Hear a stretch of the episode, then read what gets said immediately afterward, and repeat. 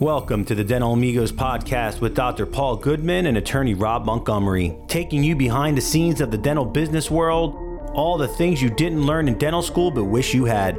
Rob is not a dentist and Paul is not a lawyer, but since Rob is a lawyer, we need to tell you that this podcast is for informational purposes only and shouldn't be considered legal advice. Listening to this podcast does not and will not create an attorney-client relationship. As is always the case, you should formally consult with legal counsel before proceeding with any legal matter. Learn more about the Dental Amigos at w w w dot the dental amigos dot com.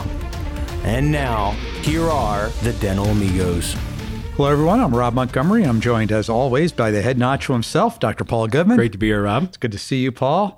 Welcome to another episode of the Dental Amigos. Uh, we are in our sixth episode of our first season with the new format, uh, where we're talking about issues surrounding associate agreements, Uh, for the most part, from the associate's perspective.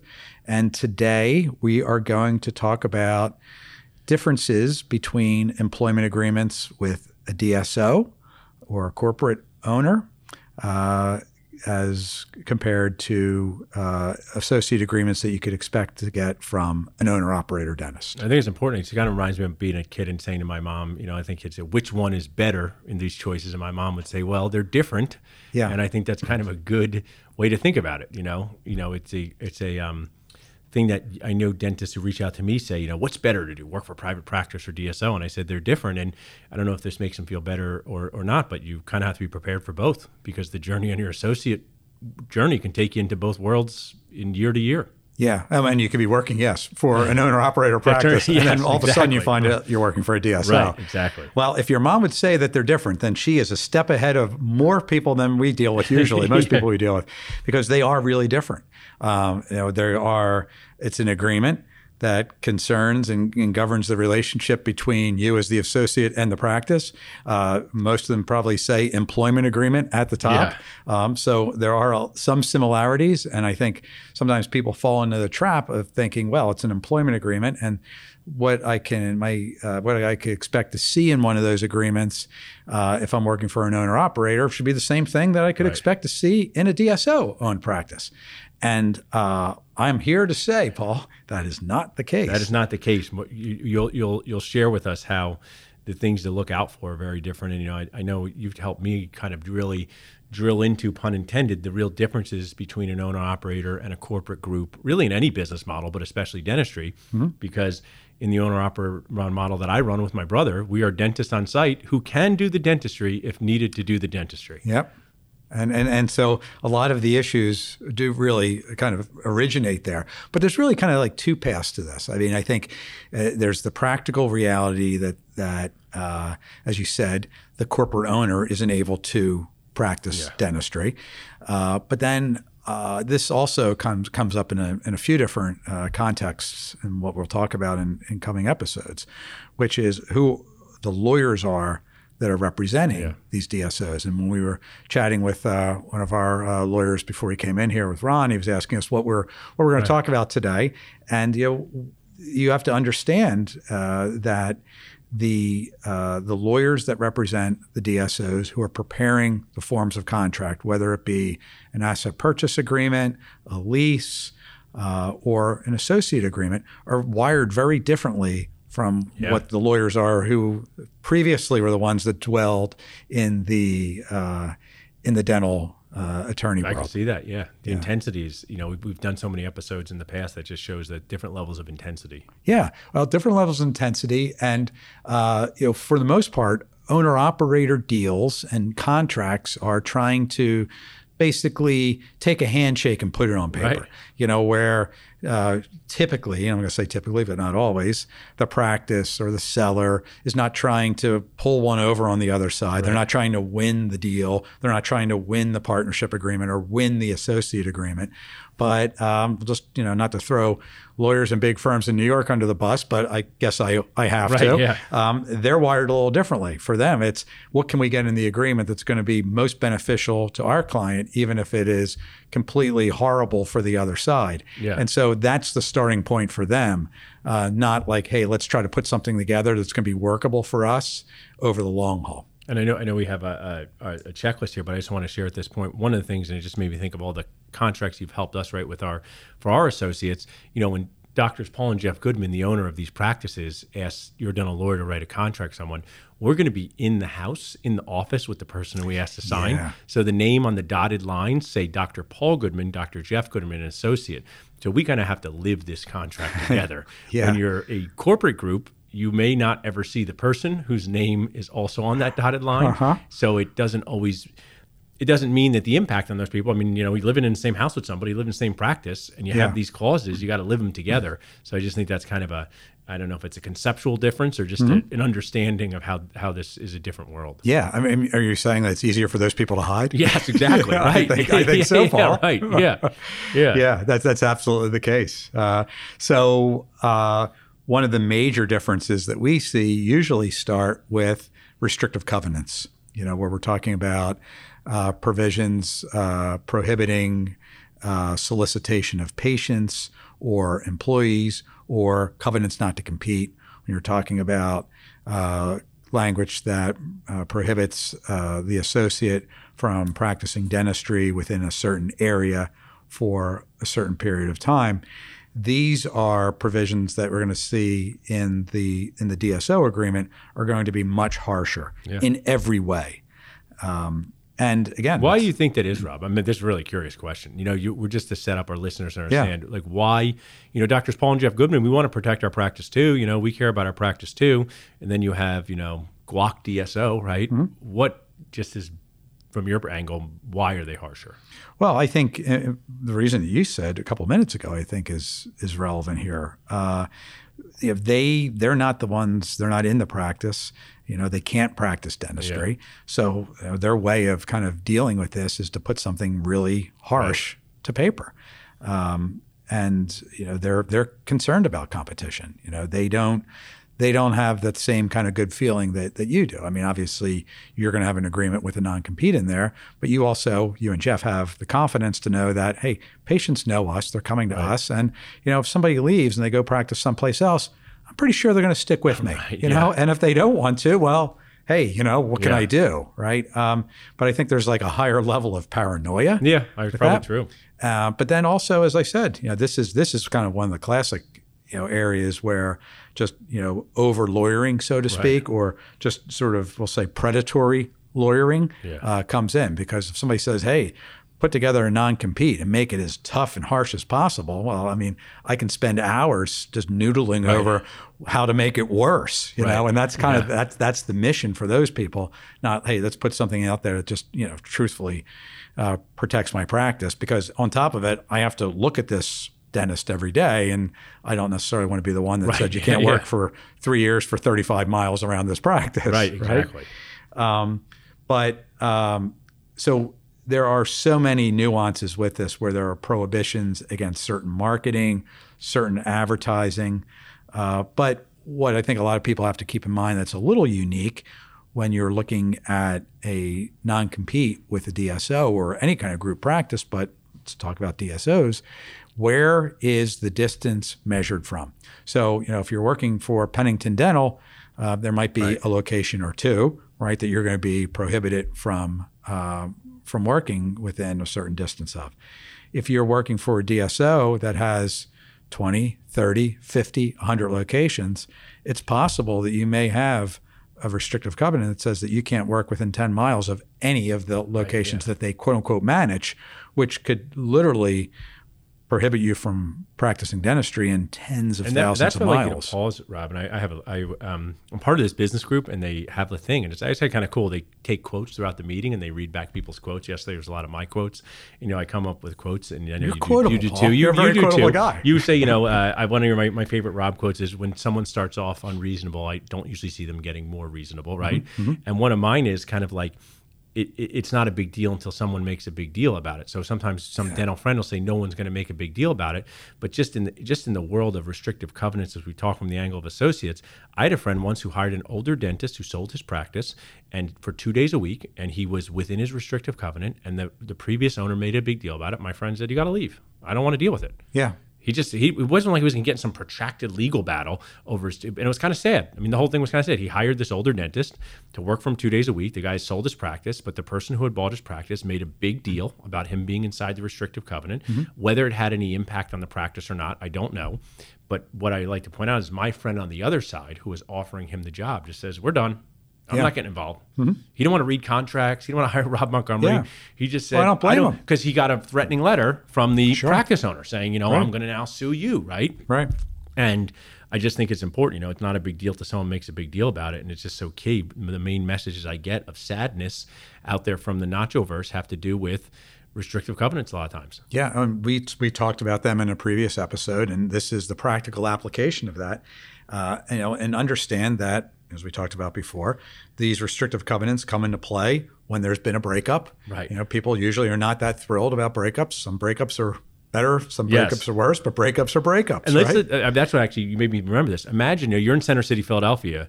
You're dating. I'm going to use two examples. You're dating, and someone goes before you start to date. You know, if we break up, you can't date anyone in Center City or West Philly, right? Who would sign that, Rob? You know, and now let me go over to this job we've all had. But it'll actually depend, you know. Right, I yes. mean, it'll have to be somebody pretty special, yes, Paul. Exactly. You know? So, but I mean, them asking you to do that, well, you'd say you're nacho nuts. Love and the it. Other example is, because we've all done this job, I've done it. When you're a babysitter, right, a lot of times associates can be related to all, babysitters are awesome. They take care of your most prized possession, your children. This is not a no big deal job. Mm-hmm. But imagine if you were a babysitter. We read the Babysitter's Club with my daughter. Yeah. Imagine they said, okay, you can babysit for me, the Montgomery family. But if you ever stop babysitting for us, you can't babysit for anyone in five miles. If you use these examples, people say, yeah. what the heck is going on? Yeah, yeah. So, you know, maybe if they said to me, you know, from where we live, Rob, you can't babysit for anyone else on our block, I would probably sign that. Because yeah. I would say there's plenty of outside the block. So mm-hmm. it's really what you put here. It's about where these measured from and what's the real impact. Yeah. Well, I, I like your analogy too. So now you, you know, nobody's going to agree to sign the, the dating covenant mm-hmm. not to compete, the babysitting covenant not to compete, but those things are crazy. However, dentists will borrow close to five hundred thousand dollars, right, to go to dental school, to graduate with that degree and get their license. However, they will just willy-nilly give right. up having the ability to practice in thousands of square miles yeah. just because somebody asked, yeah, right? right? No questions exactly. asked. Like, here, here's your agreement. You agree not to work within ten miles of any of our ten practices. Sign right here. Yeah. Wow, that's like two thousand miles. And my message, my, if I could just break in with a nacho P S A, that's why start the process early, because desperation causes disasters. And I'm sure you see this and I see this, because most dentists are signing this, whether they've made bad decisions or not, because they don't have other options. Yeah. So if they started and they had four other jobs and they could look at them carefully and say, I brought two two contracts to your dental lawyer and one says this, one said, then they can make what you would like, Rob, a purposeful, awareness-driven decision. Yeah. When they have one contract from X Y Z D S O or Doctor Paul private practice and it's their only option, they probably come to you saying, please don't tell me there's anything wrong with this. Yeah, right. And then you go, well, there's a lot of things wrong with it. And they go, well, I don't want to hear that. But you say, this is the reality of what this document says. Yeah, that's powerful stuff. And this is probably something we should have talked about during the finding a job episode, yeah. but let's just dig back into that for a second. I mean, I wonder too, Paul, is it just easier to get a job working for corporate? You know, I see so many people that are taking these jobs, and then I see, you know, obviously on, on Dental Nachos that people are talking about the D S Os are in the dental schools and they're trying to recruit, and they've yeah. got, you know, uh, people out there that are professional recruiters and marketers, and like they know how to attract people. Is it, you know, is there, you know, is this a case of people just kind of choosing the path of least resistance? I think sometimes it is. It's also the dental schools are not helping really under, show the reality of private practice, because private practices don't pay to be at these things. And there is some things going on that I think are at least unfair. I don't know, I wouldn't say they're illegal, but they're at least unfair in that dental students are not aware of what exists in private practice. But I do say to them sometimes, and Larry David had a funny quote, I would never accept, a, I would never want to join a club that would have me for a member. Right, so that's the funny, old W C yeah, Fields. Yeah, yeah, maybe right? it was W C it's Fields, Field, I mean, Larry yeah, David, Larry David from the show. He's but, a Philly guy. Um, the, uh, I say to them, I'm like, hey, D four dental student, who's done four crowns and two extractions, why would you want to hire you? And they go, oh, I don't know. And I say, well, it doesn't mean you're not good at dentistry, and it doesn't mean you can't make it in this world. Yeah. But if you talk to some older dentists, if there's just these groups that are trying to fill licensed dentist needs, I think that's why it's easier, because they have openings and they have to run these places with a licensed dentist. And that when people, you know, it, this is sort of just a, a a general concept. That's why private practices still have value, because, you know, there's always going to be private practices that want to hire dentists that fit their vision. And it doesn't mean don't work for a D S O. And if you're an associate, it doesn't mean don't accept the job. It just means go into it eyes wide open. Because if there's a group's clamoring to hire the most brand new of the field yep. and work by yourself, see, in the law field, Rob, I've come to this office, I'm the, the number one client, and I see, you know, I just met one of your attorneys. He sees Rob Montgomery. Today at our office, they see Jeff Goodman. You get to rub shoulders. I know not during COVID you can't rub shoulders, but, you know, right. you can metaphorically shoulders. But when some of these, what I want to share from the associate perspective is, when you, if you were to accept a job somewhere and you're all alone in an office expected to run it, and then you're like, this isn't for me. Maybe emotionally it's not for you. And if your restrictive covenant has now pigeonholed you into a problem, it's, it really, you know, what do you call it? You can't put the toothpaste back in the tube. Right. Right. No, it's it's true, and that and that is sort of, we'll get back to restrictive covenants in a moment, but uh, that is another issue where you're looking at what type of mentorship are you getting in these yeah. places, what kind of clinical supervision you're going to get, and this is not something that's necessarily in the contract. In fact, it's not in the contract.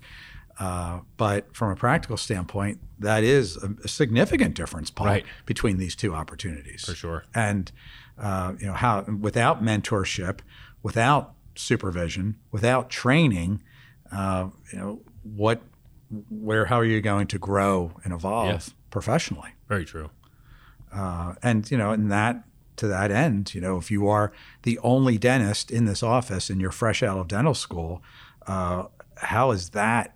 on a on a daily basis. Yeah. You know, what's what's your what's your work life like For sure. to go to the office? You're the only professional, you're surrounded by people that are, you know, they're not dentists. And, and they're looking to you to know more stuff than you should know. Yeah, I'm and sure. And kind of how this ties into this owner operator versus D S O and the and what you said, Rob, the harshness of the agreements. It's just us bringing to light, you may not want to stay at your first job as long as you think. So don't sign something that really restricts your ability to make a living. Yeah.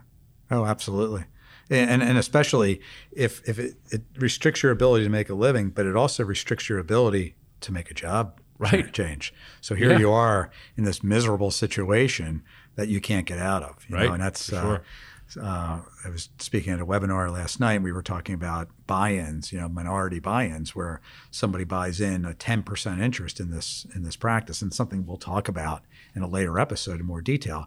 But you know, it, it, you're not really a partner in that practice. You've just basically cemented yourself to that practice. And no matter how miserable you are, you've paid two hundred fifty thousand dollars right. to own this ten percent interest, and you've signed a, a restrictive covenant. Uh, and you still owe money on on the loan to buy that interest, you're not going anywhere. Yeah. No matter how miserable you are, you're going to stick at that, that And this that is a real world example. I have a Facebook message going to, to you guys that someone is dealing with this. I bought shares in a corporate group. I decided I don't want to be in corporate, and nobody wants to buy my shares. And, yeah. you know, and then I said, what am I going to do? And I said, this is not for someone named who self-proclaims himself Doctor Nacho. It's for someone who's a attorney who may have to get other people involved because and accountants. And right. I don't know what that means, but it sounds like, could you please not sign sh- for shares before yeah. having an attorney look at your contract? Because he did that. And that is just the reality of his mismanaged decision to sign yeah. on the dotted line to do this thing. So it goes right back to this D S O or owner-operator thing, when you're signing on these dotted lines for harsh agreements like non-competes. And you mentioned here, Rob, I'm always, I'm always intrigued by this. I know Jamie talks about this with the Olympic rings. What does it mean where, like, you could be you could be on the hook for the non-compete at, like, non-compete at locations you haven't worked at? It means just that, you know, that you are not allowed to work there. And, you know, I, I can hear people listening right now saying, somebody told me that that would never be enforceable yeah. in court. That'll never hold up in court. And, you know, as we talked about in an earlier episode, who cares? Right. You know, like, you, do you want to spend one hundred thousand dollars to win that court case? Like, do you have one hundred thousand dollars to win that court case? I want to jump in here, case? too. We talk about this with the getting the other job, and we're talking about from the owner perspective. So we're talking about, I mean, from the associate perspective.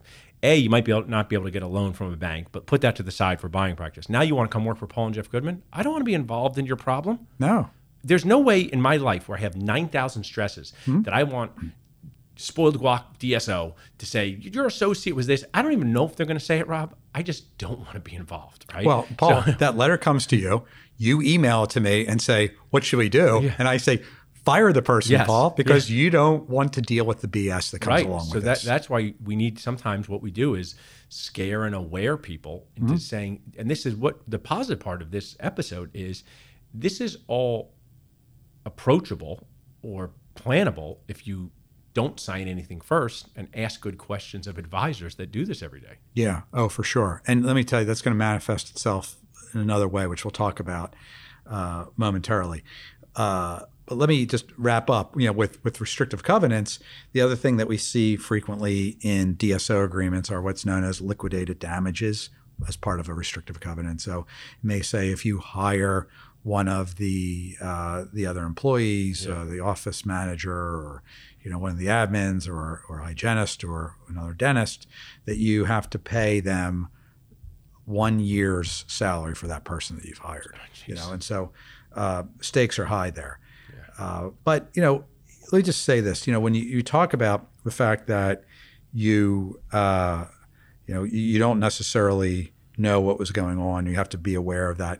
The deck is somewhat stacked a little bit, and know this. When we're talking about the fact you're dealing with the D S O, there are people that work for that D S O whose title is recruiter, right? Right? They are professional headhunters that have, you know, this is their, how they make their, their livelihood, to recruit people. Yeah. You know, that person is telling you all the great things, right? Right? They're not telling you what you should be looking out for. So there's this like momentum in these arrangements that make it difficult to resist, right? You know, and so it's all great. This is a professional recruiter, right? That's why the Army has a recruiter, right? Right? The rah-rah D S Os people have recruiters, the rah-rah people that are trying to sell you on this opportunity. They're not looking out for Paul Goodman's right. long-term professional best interest. Yeah. That's not their job, right? It, so and anybody their goals, that, yeah, that relies on that, you know, shame on you, but right. still, it's hard because these are pros. They do it every day. They know what to say. They know yes. what to say, you know? And and so the young dentist, who now, as we've talked about, these are in our contractual awareness episode, these are all of a sudden grown-up contracts, right? right? The, the the the the switch has been flipped, whether or not you realize it or not, but the sharks are in the water right. here, you know? And you can't necessarily just allow yourself to just sort of stumble along and be, for right. lack of a word, pressured, recruited, you know, into doing something that's not yeah, your best interest. Okay. So with that, you know, as part of the process, know too, and this is another key difference, that generally speaking, D S O associated agreements are very difficult to make changes to. Yeah. You know, so they, as a group, you know, okay, this is a generalization. Some yeah. are not, don't fall into this category, but you know, you generally don't have the leeway or the ability to make a lot of changes to those yeah. contracts. I, I want to help you, Rob, because you were you're one of my best amigos, and I know we have friendly, you know, arguments like it depends, right? People go, mm-hmm. what what about this thing? I say it depends, but that never once has made someone feel confident. Because to someone at Elvez, what's the special? Like it depends. Is the chef in a good mood or a bad mood? It could be totally accurate, but this is why I tell people. Yeah, I hope this helps anybody. Just say most of the time this is what happens. Because you give yourself an out, and you basically, mm-hmm. most of the time, it's hard to make changes to D S O agreements, right? Yeah. So someone runs and says, one time at band camp, I saw D S O change the restrictive covenant. Yeah, yeah, but most of the time, yeah. they don't. Right. So I think it's just really good for people to understand that you can't run to a dental-focused attorney and say, let's start making this a few good men scenario here. Yeah, right, right, right. It's like, it's just like most of the time, these things are not really changeable. But, and I say this, even though they're not changeable, that doesn't mean that you still shouldn't avail yourself of professional advice. Oh, yeah. No, yeah. Because they may not be changeable, but they might be okay. They might be good right, enough right. That's for your circumstances. That's what we talked about. But it, you got to know what's in it's there. It's making you fully aware. Right. I mean, if, if, if someone, I'll just use a, a good example. If you're an associate in Philadelphia, I don't know why you would ever want to leave. I love it here. But let's just say for whatever reason, you know you're going to move to Oklahoma, but your spouse is fish, finishing up their residency. If you know this for a fact and you're going to leave in two years, your motivating factors are definitely different than Paul Goodman, who never wants to leave the city limits. So yeah. that is just a good point, right? I mean, it's like you, you, your dental-focused attorney makes you aware of what you're signing and the impact it's going to have. And maybe, I'm sure you talk to people all the time where you say, this is what this means, young dentist. And they go, that doesn't matter to me. And right. they go, this is what this means, same thing. Go, oh, that really matters to me. Yes. Yeah. Well, that's where, you know, we talk about this a lot, you know, on certain Facebook groups, yeah, right, and and blogs uh, where people opine and say what, whether something is good or bad. And is this a good practice for me to buy? Like, I don't know. You know, do, is that you know, does that have the vision? Is it consistent yeah. with your vision for practice ownership? Is it a location where uh, where you right. want to work or own? Uh, does, does the office, you know, is the dentist seller doing the procedures that you want to do? Like, yeah. I don't know, you know, like I don't even know who you are. You I'm know, sure this brings us, what I'm about to say, and when you say this is because, you know, the podcast that, you know, we say, this is not legal advice. Dentists are going to say, I'll give some, I'll, if you're, if I'm at a party, I'll say, hey, Rob, implants are usually good, but you should consult your dentist, right? I'm uh-huh. saying this Facebook group needs a, a disclaimer, mine and Koo saying, you know, this is a Facebook group made up of dentists, not professionals, but there's actually no way to do that on social media. Yeah. So I will get messages from, they go, I've learned this on Dental Nachos. I say, well, don't listen to it. They go, but you're the Dental Nachos guy. I said, I'm the guy who put the park together. I didn't tell you to listen to Doctor Yahoo from the Middle West, yeah. Midwest, who says you can buy twenty percent of the practice. It's going to work out okay. So yeah. I just think that's such a good point that Facebook groups are good for friendly discussion mm-hmm. and learning about things. We had Cliff Moore on. If you want to run a fifty-mile race or you want to learn to swim five miles, consult a professional coach. Yeah. Don't ask people in the comments, how should I run fifty miles? Because you might be at mile thirty-six yeah. and just pass out. Yeah. Oh, no, that that's absolutely the case. And here, a little spoiler alert, there's a lot of posts that I see on Dental Nachos that, you know, where people are asking legal for legal opinions. I can't even stick my toe in that water because like yeah. I, there's no way that I can ever get enough information in that in that format to be able to give advice. And, and that's me. I'm a lawyer. Right, right. You know, like, so the other people that are giving this definitive, yes, you can do that. No, you can't. Like, how do you know? And I'll just turn this on the dentists who are listening, and they're going to get this in a second. Every single town, mine included, has a Facebook group that's run by moms. They're a difficult group to deal with. And they will say, my dentist is ripping me off. What do you think? I don't get involved. They will say that my dentist recommended too much work. They're expensive. I don't get involved, and I'm a dentist. Because I know the same thing as you, Rob. There's no way I'm going to be able to ascertain through a Facebook group discussion. Yeah. What that dentist is doing. So I just let them do what they want. I yeah. just walk to the side, right? Uh-huh. So that's kind of what you do. And then, I mean, you, you do a great job helping us and, and, you know, adding comments, but you're just kind of saying it's impossible to get really good advice from a forum that doesn't have the, the enough data to give the advice. Absolutely. Yeah. And and and frankly, it, it's not even a format. You can't even disclose and divulge right. all the data, yes. yeah, you know, yeah. because it's ruins, you know, whatever confidentiality yeah. and, you know, which is why sometimes you have to post anonymous posts. Oh, that's right. Like, you know? We do like ten of those a day. Yeah, I see that. yeah. Or the Dear Salsa Abbey. That's right. Uh, okay. So the another really major difference, and we alluded to this during our episode when we were talking about term and termination, but again, something that everybody has to be aware of, um, you know, really expect to see longer notice periods provided for Uh, termination uh, in a D S O associate agreement than an owner-operator agreement. Again, what we're talking about is most contracts will say it's a one or two-year agreement. However, either party can terminate at any time upon blank day's notice. So uh, typically uh, with D S Os, that's going to be a longer period of time where you might have to give ninety, one hundred twenty, or even yeah. one hundred eighty days notice because, again, as we talked about, they're not dentists. So once you go, they have to find somebody else. They're actually totally cool with you working and not being happy. Yeah. I mean, yeah, they don't care. Well, because yeah. they're not there, I Paul. would care. Because right, because they're not yeah. there. I would care, but they're like, you're the only you're the only adult on site, and that means being the only licensed dentist. So, and actually, what's in this poignancy, Rob, mm, so true. Even the team wants you there because that's how they make money. Yeah. So you could be like, I don't like it here. The team would be like, come anyway, because we need to afford our lives. So without you, the dental assistant doesn't work, the dental hygienist doesn't work, the front desk doesn't work, the patients don't get seen, the investment. So you, the associate dentist, play this amazingly important cog, and your total satisfaction is not really the number one priority. No, nor is it even on the list. So the, the people yeah. that are making these decisions are looking at financial reports with, you know, yeah. revenue, overhead. Um, there is not a column in that report for the happiness right, of the yeah. associate. A H L, you know, associate but most happiness level. How happy is the associate yeah. in this practice? We're making money here, but is everybody happy? Yeah, right. You know, like they don't care, you know, and, that, and that's absolutely what I think the case. You helped me with is that there's D S Os that do things well, there's D S Os that have mm-hmm. challenges, there's D S Os that aren't good, just like private practice. But I think one of the biggest myths, whether you're, in a, we'll talk about associates now, and you helped me understand this, was I was under the impression before jumping into this world that the D S O would be breathing down your back, but it's actually the opposite. You may not see them. You may yeah. not know who to go to. Mm-hmm. When there's a little fire in that, and when there's a little employee fire, you're the one handling it. Right. When there's a patient fire, you're the one handling it. So I think associates should just be aware.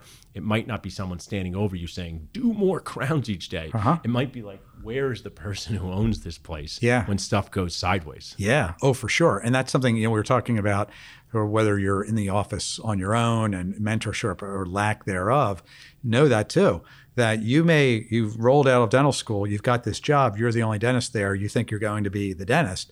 But when somebody calls in sick or somebody, you know, the hygienist doesn't show yeah. up or there's a problem with a patient, you are still the highest pay grade person in that office. And even if it's not about dentistry, people are coming to you to solve those oh, problems. Oh yeah, right. Yeah, because you know? They need to be solved and move forward. Yeah. So, so that, that that's such a good point. And Paul, in your practice, and I can tell in mine as well, I mean, they're generally the issues that you would like to deal with the least. Oh, of course. Right? I mean, someone that, has to deal with them. You pay somebody to not have to, to take I off mean, your, your, your I don't plate. know if you listen to our podcast, but my amazing lab technician who makes our work, this is a real true story from thirty minutes ago. He texted me, he goes, here's the, I have a question for your associate about this case. Could you forward it to her? Because I don't have her cell phone number. I go, could you have just gotten her cell phone number? Because now I'm like hitting the thing, copying, pasting it over yeah, there. Right. So I'm just, because I'm the owner operator. Yeah. And right. they know who I am. You sound, you are the ultimate problem yes, solver. If, if it was a D S O, they wouldn't know. He, he'd have to go find her cell phone number. And he's a great guy. And, mm-hmm. and it, this is just a, a, a funny way of saying this, but it's just a good example of when you're working for an owner operator, they're involved in a way that D S Os aren't. Just be aware of that. Yeah. Oh, for sure. For sure. And, and, and it manifests itself in so many different ways. So we talk about notice provisions. Uh, you know, expect to see longer notice provisions in uh, in a D S O agreement. As we talked about before, longer provisions sometimes can make it more difficult if you're going to do a startup or you're going to purchase a practice. It's hard to purchase a practice if you have to give your employer one hundred eighty right. days or one hundred twenty days notice before yeah. you can before you could leave. What the the double whammy with that is, you know, some people could say, well, well, they can't make me work, you know, and if I only give them thirty days and not one hundred twenty, what are they going to do? Well, frequently these agreements also have provisions in them that say that you are going to be responsible for what's known as liquidated damages. So there's going to be a formula for the number of days um, which your notice was deficient times one thousand dollars right. a day, perhaps, and that you could owe them eighty, it could be an expen- expensive way or impossible way to buy yourself out of a problem. Very, yeah. yeah. And so again, that's that's a provision that we do see those sometimes in owner-operator agreements, but not as much. Yeah. You know, and when we see them in D S Os, obviously they're more common and they're generally harsher. Uh, and again, are they going to be uh, enforceable? Will they quote unquote hold up in court? Well, when you're litigating with big D S O and paying the right. lawyer hundreds of dollars an hour for hundreds of hours, I'm not going to consider that a win under right. any circumstances, Paul. Yeah. Uh, and then the last thing, which we talked about in uh, our termination episode, but again, just repeat it for everybody here, uh, generally uh, provisions in owner-operator agreements don't uh, prohibit the associate from being able to terminate without cause. Right. So what I mean is in some D S O agreements we see that you can't end your employment unless the D S O doesn't pay you right. for that term. So what is typically a one-year agreement or a two-year agreement that you could get out of in sixty or ninety days, it was some D S Os, no, you signed up for three years, you got to stay for three years. And if you try to leave, we're going to hold you responsible for these damages. Yeah. And again, um, easy for them to do because they're not in there sharing your happiness on a daily basis. Yeah. Uh, but that, that's uh, something that we didn't see for, for years and years in the dental world, that we are starting to see more of that that type of situation, that provision uh, in D S O agreements, not in owner-operator yeah, yeah, agreements. I can see that. So we've we've successfully, Rob, outlined all the really things, the things to look look out for. But since we will have our listeners working for D S Os, uh, I know you've made a list of things that are opportunities in the D S O world. So we'll we'll we'll we'll I guess kind of change the script and show where are some of the things that they you've seen them offer that are hmm. benefits hmm. versus the owner operator, because I yeah. do see that, and that's a real thing. Because sometimes yep. whether it's uh, health benefits. I know you're going to mm-hmm. go into it a little bit, but I think those are important things to be aware of, because I have to say, even as an owner-operator, while we do have benefits and we have health insurance just like other employees, mm-hmm. we don't have the list of all the benefits that sometimes D S Os have. Yeah, it's a bigger organization. They could afford to do that, and benefits being the word. The yeah. benefits are the benefits. Yeah. So a lot of times you're going to see better uh, health insurance or four oh one k's uh, and and that you wouldn't see in retirement plans and, and that kind of stuff than you, than you would see in an owner-operator agreement. Yeah. But you know, what goes along with that too is, you know, for better or for worse, maybe more professional corporate supervision, management of the enterprise. Yeah. Which, you know, that might be good, that might be bad. Right. You know, so um, there's obviously dentists out there you could work for. They're trying to do everything in the office. They're doing everything by the seat of their pants. You know, you don't know what the benefits are. The benefits are changing. They don't even know what the benefits are. Uh, the D S O is set up in a, like a big company. And when you work for yeah. a big company, things are more uh, defined. There's there are people there that can answer your questions about these benefit issues. Uh, so that's that's definitely something yeah. that is a, a potential positive. I see that. Um, and I'm having a hard time finding really many others, yeah. Paul. Right? Well, the, the thing that I would share is it was like what we're looking at is to trying to arm them with the right protection plan, including the dental focus attorney, but including just kind of their own professional goals, as you talked about. You know, right. I will, I'll, I'll share this, you know, and we'll talk a little bit more in the um, the clinical awareness one, but just in terms of the what associates look out for when they're looking for signing contracts, a lot of times the clinical opportunity to do more dentistry is in a D S O because they need you to. There you go. You know, I mean, like, the, the, you, why doesn't someone do implants at my practice because we have two specialists? Why right. are you going to do them at D S O because you're the only dentist there? That comes with pros and cons. Mm-hmm. For the contract part, I do usually see more generous C E things built into D S Os. I mm-hmm. think that's done for two reasons: yep. as a benefit, and because they know they need to train right. them. Somebody's got to train them, right? Right. right. So, yeah. you know that that's uh, that's something I see there too. Yeah, and that, that's an interesting one, and it's you know trial by fire. You know, yeah, you can definitely you're going to see more patients, get to do more things, uh, but.